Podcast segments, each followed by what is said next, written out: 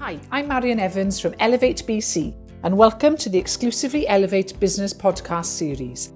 These episodes are our way of providing you with free insight and advice in your business journey. Throughout our second series, we'll be continuing on the journey of discussing a range of topics with successful business leaders and prolific media broadcasters. Welcome to Series 2, Episode 4 Last time, Stephen Davis, the CEO of Penderyn Distillery in Wales, joined me to discuss exporting, expanding, and seizing opportunities. In this episode, I'll be talking about gender and whether it's still an issue. I'm excited to be joined by the inspiring Lucy Cohen, the co founder of successful and disruptive accountancy sector firm Mazuma.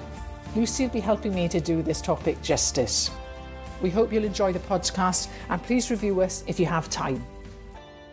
This is uh, something we kicked off at the beginning of lockdown to try and support some businesses and individuals during what has been quite a crazy crazy time. So Elevate is a business that I started a few years ago. It's a business consultancy and we do lots of exec coaching, facilitation, leadership development and, and kind of work with lots of companies across the, the UK. So, over the last few months, we've had some really incredible guests to co host some of these really juicy topics. And today is absolutely no exception. Really excited to have Lucy Cohen with me, uh, founder of Mazuma. So, this is going to be probably one of my, my favorites, I think. Uh, no pressure on you there, Lucy. Similar to, to myself, I guess, and I'll let Lucy do her own introduction. I'm probably best described as an entrepreneur. So I'm very much about business, very much about starting new businesses and, and seeing things grow and get a real buzz out of helping other people succeed in their sectors as well. And very used to being at the sharp end of business. So gender and gender bias is something that I guess I've encountered a lot being in male dominated sectors, particularly from pretty young age, really. So we're going to talk a little bit about that as we go on. Lucy, let me allow you to introduce yourself. I'm Lucy. For those who don't know me, I'm co-founder of an accountancy company called Mazuma. Um, we were first to market in the UK back in 2006 with subscription-based services for small and micro businesses in a space where that didn't exist before. It was pre-cloud software, pre-internet doing anything other than being like a brochure for your website. And yeah, I, I work in and always have worked in very male-dominated spaces. I think that the path my company's taken and the type of management we have and the work structure that we have are things that very much empower gender equality. And i hope they do. And uh, i will caveat everything i say today with i'm i always consider myself a work in progress. I'm always learning. I will get stuff wrong and i will be happily learn from it and change my mind based on new evidence and facts because that's all any of us can do. I'm caveating everything i say today with that because we're all works in progress right? Yeah completely agree with that. Completely agree with that. So lucy i guess the best place for us to for us to start is our own experience of that gender bias of, of, of mm. being made aware i guess that we we are different to men and different to the norm i guess in, in business this is a really interesting one for me because I come from a Jewish family which has a lot of very strong women in it. So there's quite a matriarchal presence in what we do. And I was always raised being told that I could do or be anything I wanted to be. And then I went to an all girls school. And it didn't really actually occur to me that I was a woman until I started a business and I realized there weren't that many other people around who looked like me, specifically in that kind of financial accountancy space. And it hadn't really twigged that it was even a thing. Like it was even something I had to think about until I was starting to take meetings or attend networking events. And mm. granted, I was also very young. I was 23 when I started my business. So the kind of credibility factor and all that kind of stuff. I've always had a, an old head on young, old head on young shoulders, but I was definitely looking younger then.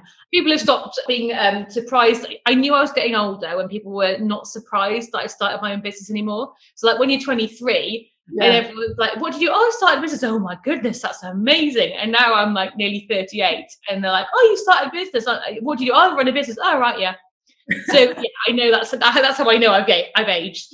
Uh, it's not it's not surprising or delighting anymore. Yeah, I didn't really realize it was a thing until you know, somebody asked me. Well, in fact, it happened more than once. Asked me at a networking event whether I was working for my dad's business, and I was just like, what? and I, I, did and I did that very female trait of laughing it off and not kicking up a fuss and just making a joke about it. And then I went home and like I was 23 and I was seething.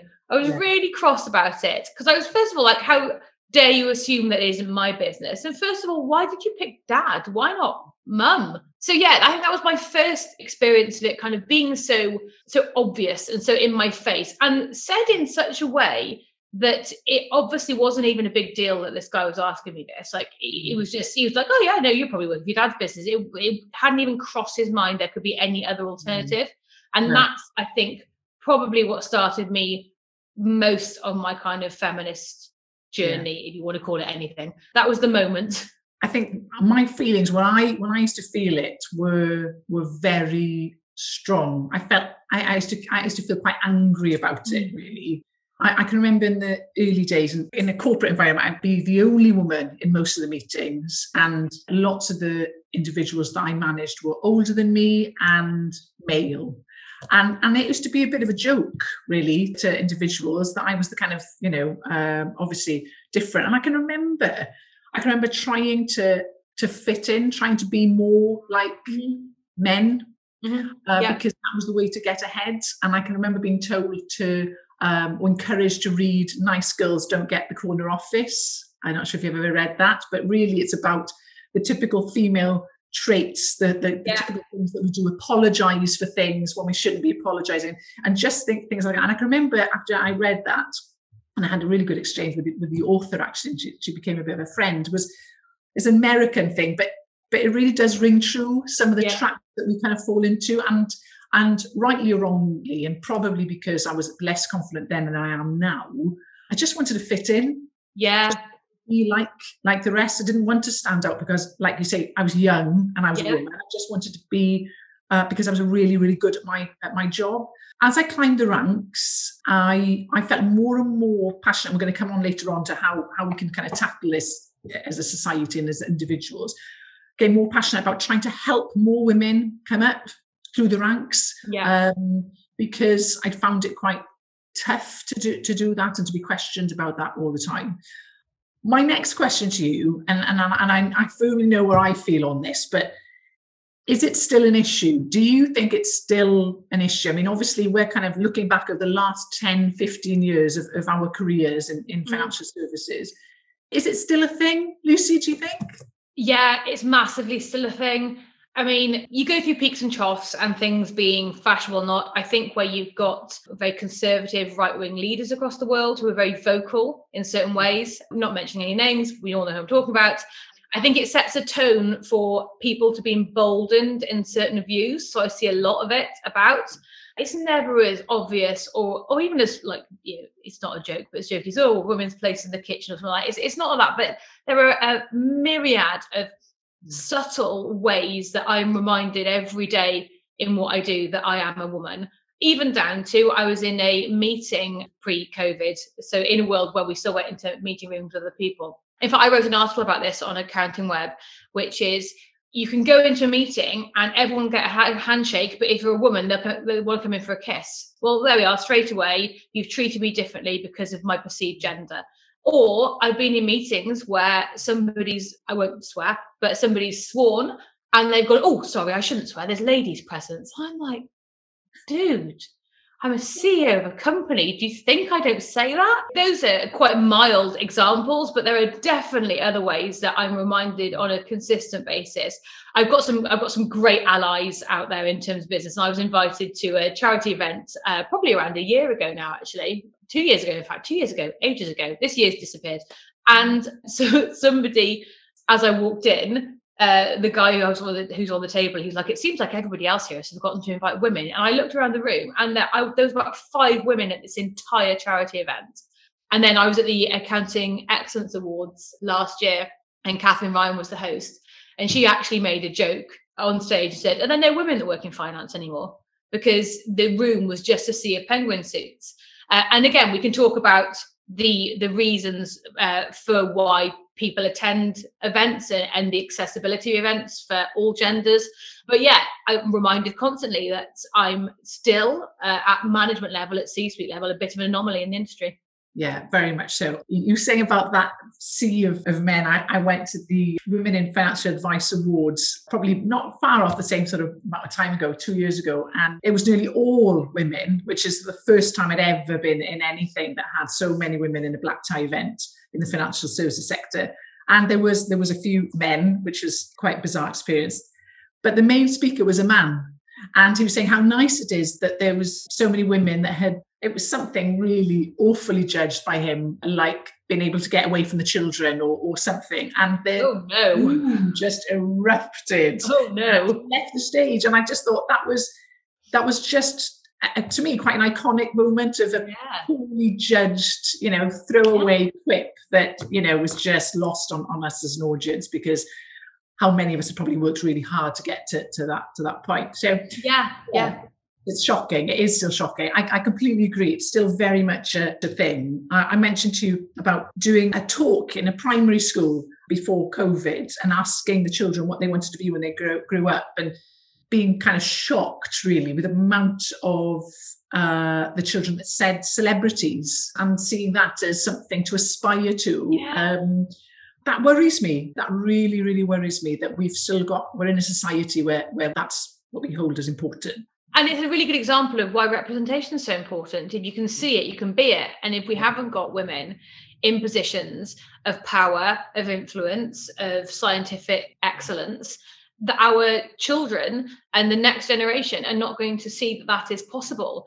And it's hard to not have anybody ahead of you. Like again i said I, i'm i'm really lucky that i've come from a a very strong female family. My first two bosses in finance were two absolutely kick ass women who didn't take any crap from anybody. And I mm. kind of learned the ropes when I was 19 there. So I'm so thankful that I got that experience because it could have been very different.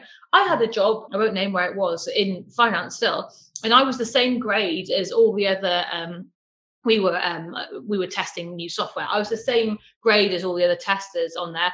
I was um, one of only two women on the team, and I was the youngest. And the boss, male, pulled me aside one day for a can we have a quick chat please? And i was like oh no like thinking i put some code in wrong or I, my testing wasn't done properly or there's been uh, something's gone into in out of beta and it shouldn't have.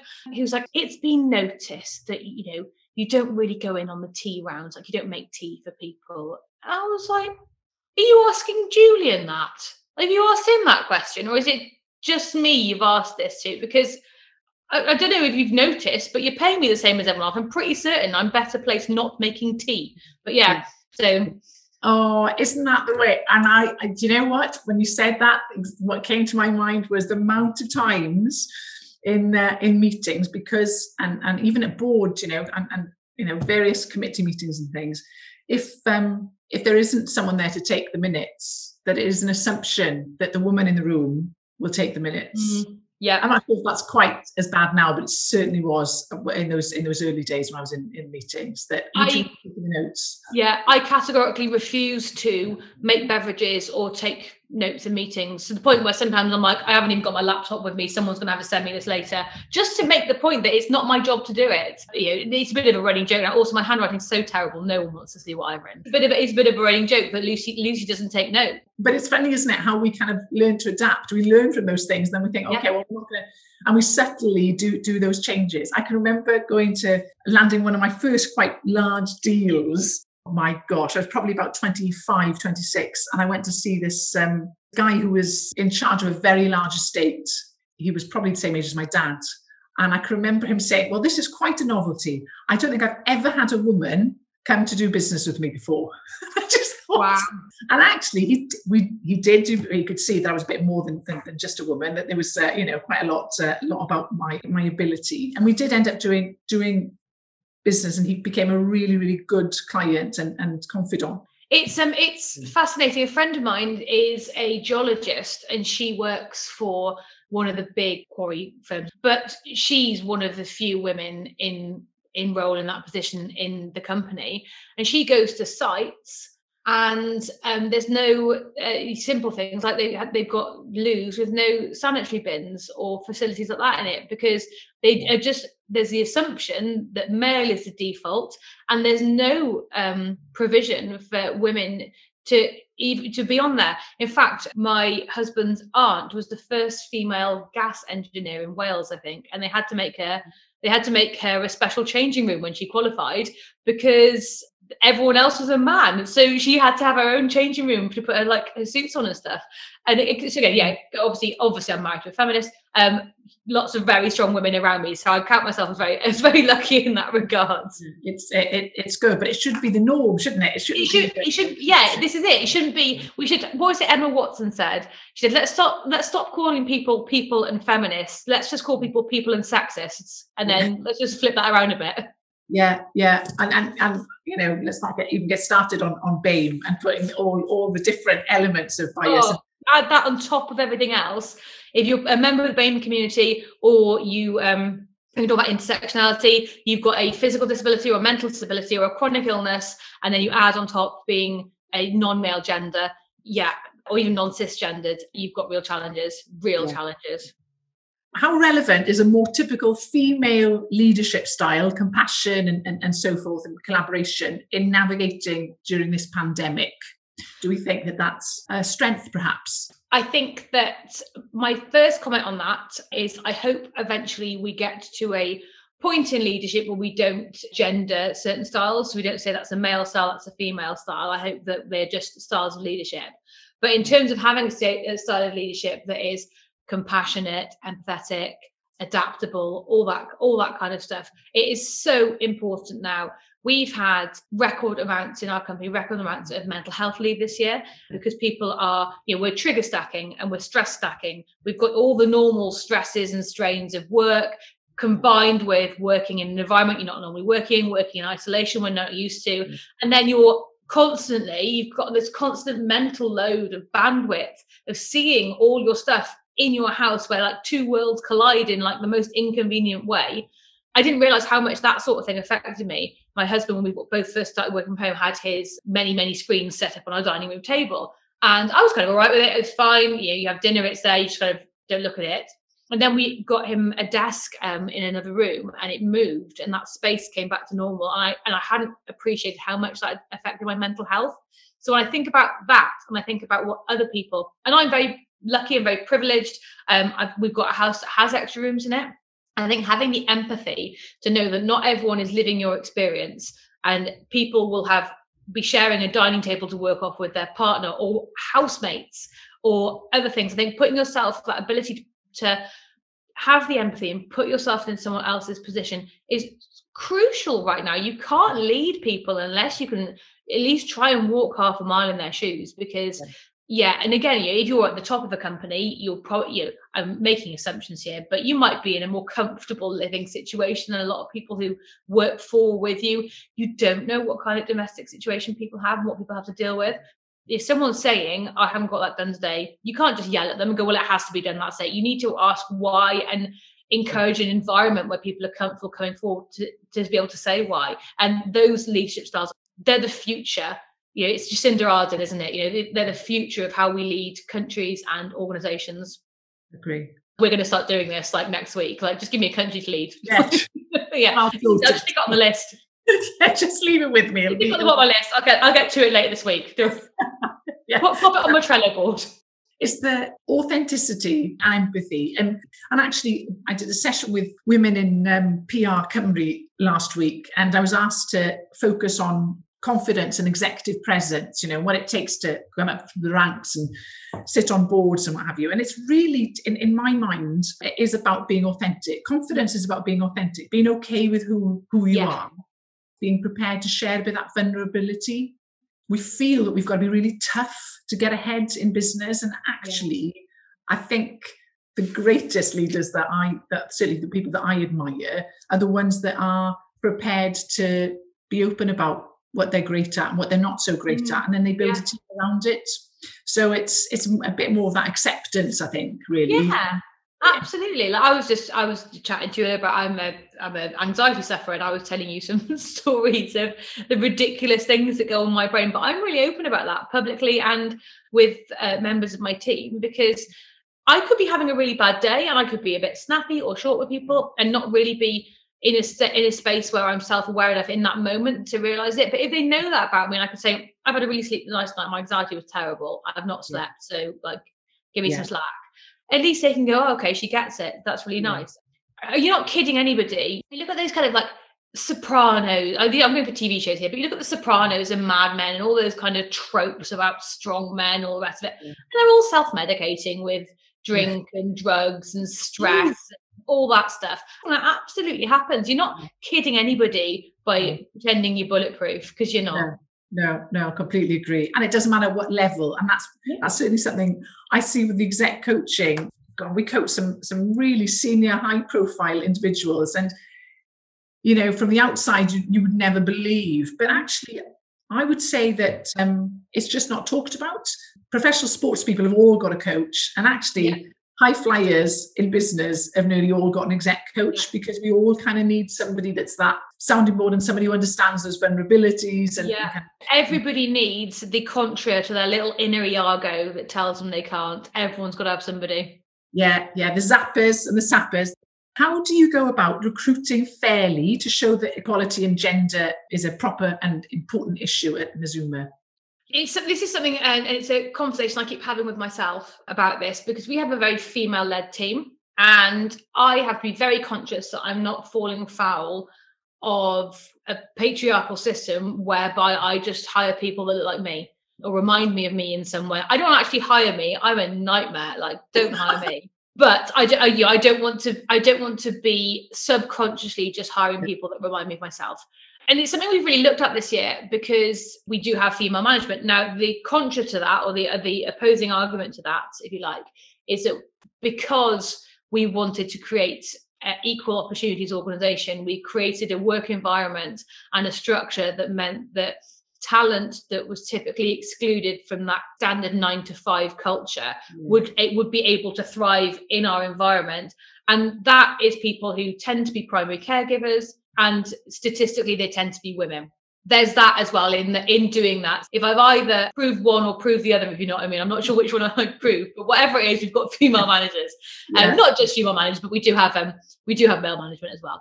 But I'm really proud actually of the female managers we have, of all the managers we have, but of the, of the women who've come up through the ranks with us and, and and taken the opportunities and made it work around other responsibilities in their life. Because I think that's that's something I was very keen to kind of bake into what we do because it's an opportunity that, especially in finance, isn't often kind of awarded to yeah. people. If you look at the culture in big fours, that kind of presenteeism, that late night burnout culture, if you um, want to have any sort of life, a family, male or female, it tends to be the women who'll sacrifice that for a myriad of reasons that we haven't got enough time to go into. But I actually think that the, that the pandemic has really assisted us in putting a plan together with this mm-hmm. because we're able to be completely diverse because it doesn't matter where somebody lives. So you're not you mm-hmm. haven't got the fallback of geography. There are certain areas that are more diverse than others geographically. If you're expecting people to go to a workplace they tend to live within a 40 minute commute yeah. of that workplace. Therefore your demographic won't necessarily be as diverse as maybe you'd like in your plan because of geography we're not limited by that anymore because we mm. can do this. This is all done, you know, remotely.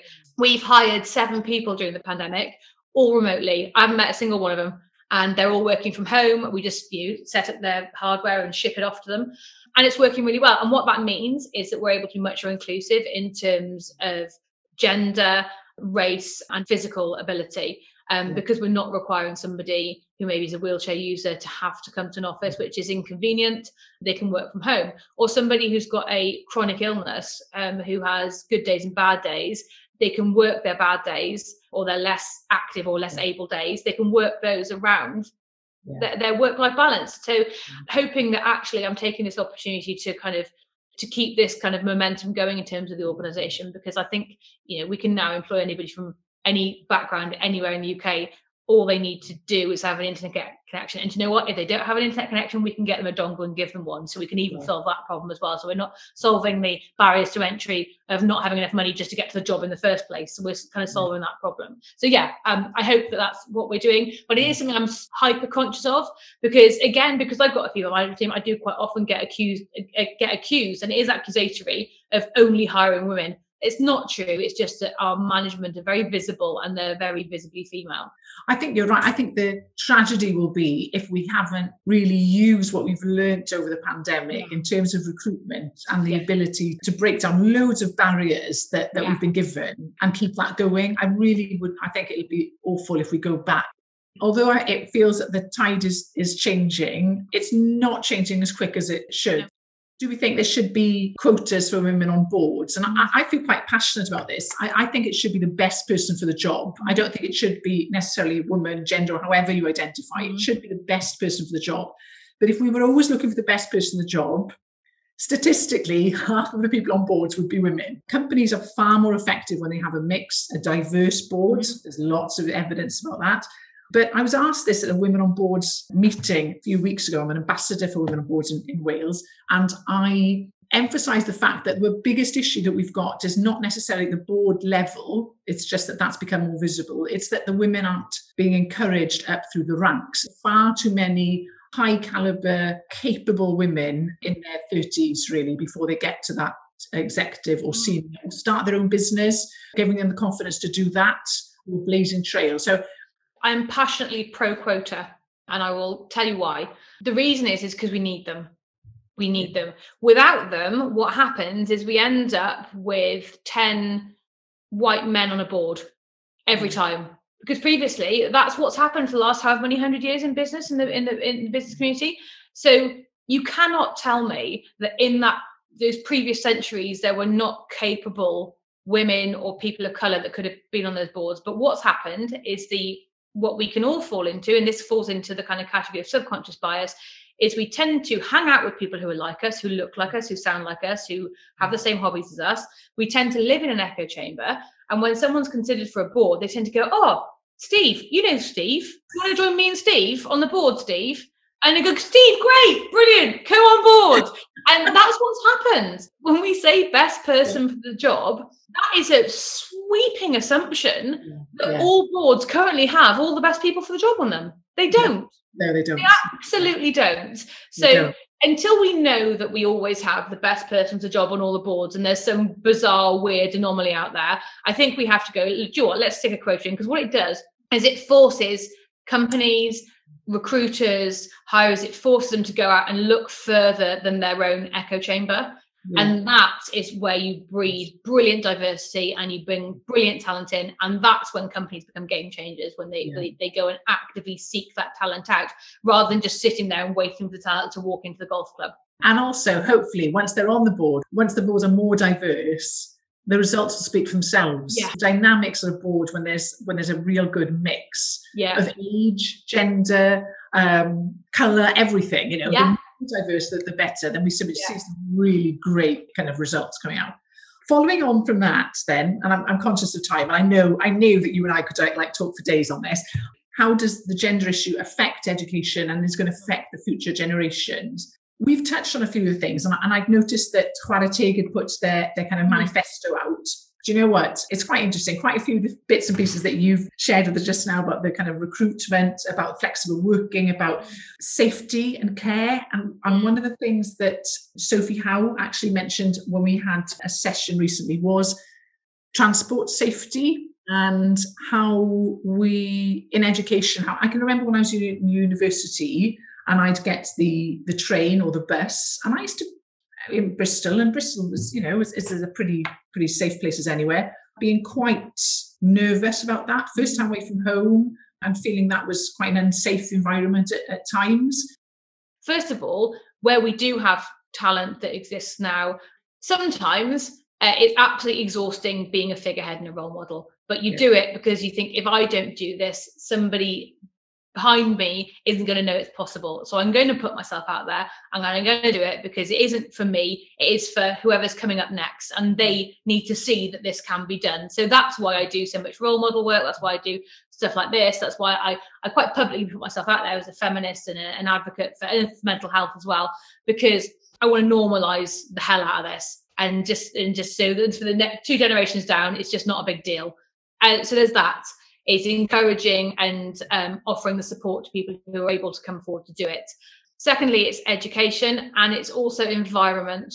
So I have a massive issue with and it's and it's i blame the advertising industry if you're in it it's your fault because we like to pigeonhole people to sell them stuff i said we the industry yeah. likes to pick and, and we do it we have the demographic of a customer you have your perfect fit client and you pick those people well in doing that you're narrowing those parameters down so heavily what we've come to is holidays in the UK like Mother's Day and Father's Day, where Mother's Day has pink cards full of flowers and thank you for doing the laundry, and Father's Day has golf clubs and tool sheds and blue and pink. We have gender reveals, blue and pink. Before something is, is even born, someone's first of all decided what gender it is, which you know that's a question for another another topic but someone's you know, pre-birth decided what that child's gender is. And secondly they've assigned it a color so they've assigned it a tag and a color and that color will follow it through its life. And it sends a message right from you know princess parties versus dinosaur parties and all that rubbish could mm. just have a party. It's and i think that that hyper genderization of children it then feeds through into schooling. And i know i went to i was in primary school in the 80s but i was in a uh, a mixed primary school and you know boys played football and girls played netball. And i kicked up such a stink because i was like i want to play football. I kicked up such a stink that i, I didn't know how to play football. I was just making a point i was i was useless but i wanted to be on the team so i wanted to go and play football. And it happens all it happens all the way through and we have to just stop it. When mm. we see it call it out. Make big brands feel ashamed of doing it because they're the biggest thing they want to do is to sell something. If we stop buying into all that rubbish, they could they have to stop selling it and they have to sell things that are way more appropriate for the future we want to build. And yeah. it goes right back to the beginning. So yeah. we've mm-hmm. got probably, yeah, we've got a good 20 years to get this right from now. If we start now, 20 years time, hopefully we'll have got somewhere. But you, you we're fighting that. And then we're also fighting systems like you know wanting to tax people who work from home or not mm. having transport structures set up with enough street lighting so that women feel safe going to them you know i don't know a single woman who at some point in their life hasn't walked with their car keys between their hands when they go back to their car because they're worried about being attacked and again this is where the representation comes in because I, it's really funny. I was a you know when my husband and I were courting, our gym's quite local, and he, he um it was dark and I was like, oh, I'm, I'm, you know, I'm going to gym my way home from work. He's like, well, you should just drop your car at home and walk there because you've got to pay for parking there. And I was like, I'm not walking through the park in the dark. There's no lighting. And he was like, why? I was like, I'm a woman. And he was like, oh yeah. And it just hadn't. He'd feel quite comfortable walking through a park in the dark in winter on his own with his headphones on, but obviously, and most women don't. Um, and then he asked me a really sweet question, which was, if I'm walking behind a woman on her own, I don't want her to think I'm going to attack her. What do I do? I was like, stay the hell away from her. Cross the road, do something else. Don't try and overtake her. She'll be terrified. It's in everything. It's in town planning. It's in transport structure. It's in education. It's in sports choices. It's in role models. It's complete overhaul. And we are really, really slowly getting there. But we need to be braver and more vocal about when people get it wrong. And that's something that I am learning. I'm not perfect at it. And sometimes I am nervous about calling stuff out because I'm like, oh, what if it affects me my professionally? Maybe I won't just make a noise. Um, yeah. And then I look at what you know, Trump tweets. I'm like, well, hang on a second. Maybe you can go off and do that and still end up being president of the States. I'm pretty certain I can call that a brand for some misogyny. Yeah, I, I agree with you. We've got to, we have got to be more vocal and we've got to be hmm. you really hit the nail on the head for me there with that role plays and, and role modeling and, and just trying to do that blazing trail. I, I, I don't know. I feel a bit duty duty bound. I don't know whether it's a nurturing thing or, or, what, but to try and make it easier for yeah. the next generation. And, and, as it happens, I've got two daughters, and one until about the age of five or six, completely obsessed with Fireman Sam and, and went everywhere in a Fireman Sam's um, uh, helmet and, and, full gear, when all the others were in princess dresses at, at parties yeah. and things, and being questioned. I remember a couple of, of other parents questioning that and that that does make me quite angry. I, I think I think there's a bit of a confidence thing as well. Yeah. Though I think there is about if we make it okay and, and others feel that it's okay to to speak out and to be authentic and be mm-hmm. themselves. Mm-hmm. I think that that helps. Like you, I joined a football team because girls were not meant to. In secondary school, we had a really awful uniform. Remember, we were like Hessian sacks, pink and black Hessian sacks. And I can remember being the first girl to come to school in trousers, you know, and everybody's just, oh, being aghast. But I just thought, I just felt so strongly that it, why did we yeah. have to wear these these things really? So it's being braver. It is talking out. It's calling it when when it happens, and yeah. and also I think I think sometimes the men who are more empathetic or sympathetic to the cause, I'm not sure whether what's the right, quite the right terminology, find sometimes that they're scared. Mm-hmm. They're not too sure what they can and can't say and can yeah. and can't do. So I'm, I am always quite conscious of that as well. I don't. I, I, want that that they they feel confident enough to have the conversation. Really to become an ally because that's what we need. We need allies. We need people. Yeah, if you if I'm the only woman in a board meeting and there are six guys there and they're all talking over me, no matter how loudly I shout, balance of power doesn't necessarily swing my favour. I need one of those guys to go, hang on a second, guys, she's talking. And actually, I think men feel very nervous doing it because they also, there's a stigma attached to um, being a male feminist. There's a stigma attached to looking for you know, gender equality as a man. And I think actually helping that cause helps themselves as well because then we, we move into a whole new category of male caregiving not being a stigma. The outcomes for society as a whole, where men are allies and able to speak up, is huge as well. All of it requires bravery. I sit on a board for a sports organisation, and we were bringing up some issues with uh, equality in this. And myself and my friend sit on this board, and we were described by one old guy to another old guy, which was overheard by a good ally, as being those two difficult moaning women from Wales. And all we were trying to do was get equality in certain sectors. Just it's schoolyard stuff, and we need to be better than that. Yeah, I agree. I agree. It is a bit about that about that confidence, isn't it? And and the ability to have an equal say, but but also we've got to jump at the opportunity as well when it's there. I think it's a really important point about the male allies because I think there are some, and I can think of colleagues and people I've worked with in the past who who really champion equality and diversity and are great advocates of it. And actually, I hate to say it, but I've seen some women who actually don't do us any favors. Oh yeah, yeah. In some respects, they climb they climb the ranks, and and instead of helping other women up yeah. there, it's it's almost like this is my this is my kind of empire now. This is my. Well, that that falls back into the narrative that we're we're quite often taught. It, you kind of come into our teenage years. So quite yeah. often taught that women are naturally in competition with each other in order to attract the attention of one male, and that then falls into the workplace. It falls into you can only have one alpha female. But obviously, no one's gone, but there's loads of alpha males here. Why can we only have one strong woman? No one's apparently no one's ever thought of that. One queen bee, that's it, and the rest are all worker bees. There are certain women or generations of women who, um, through no fault of their own, have been taught that and then have been taught that behaviour by their peers, which are predominantly male. Whereas, in fact, what I'm all about, and I think what we should all be about, is it's not competition, it's cooperation, and you're not pulling the ladder up after you you're reaching your hand back to help the next person along. Yeah. and you know people have done that with me and i've had great role models and that's probably why i'm as shouty as i am now. And i want to do the same. I want to i want to bring people along with me because mm. it's lonely at the top. Who wants to be up here on their own? No one. It's much more nice much nicer to have your friends here. Yeah completely agree. Absolutely. Can men do more to help address gender challenges. And, and, I think we've probably said yes, they can, and, and it's calling that out.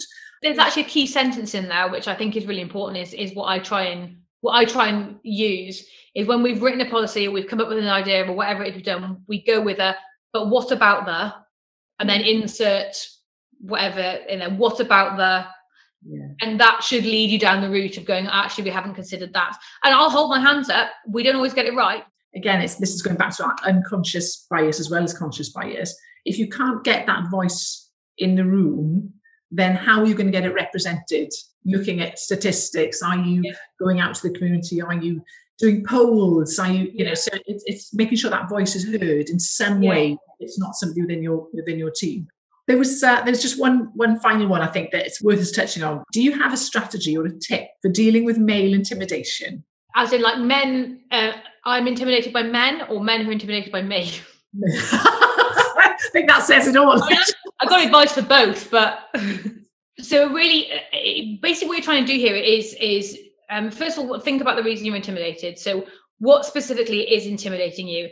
Is it their um, position, power, presence, um, the actual words they're using, parlance? I'm making up peas here. What, you know, what is what is it that they're what is it that they're um, Someone write that down. I don't take notes.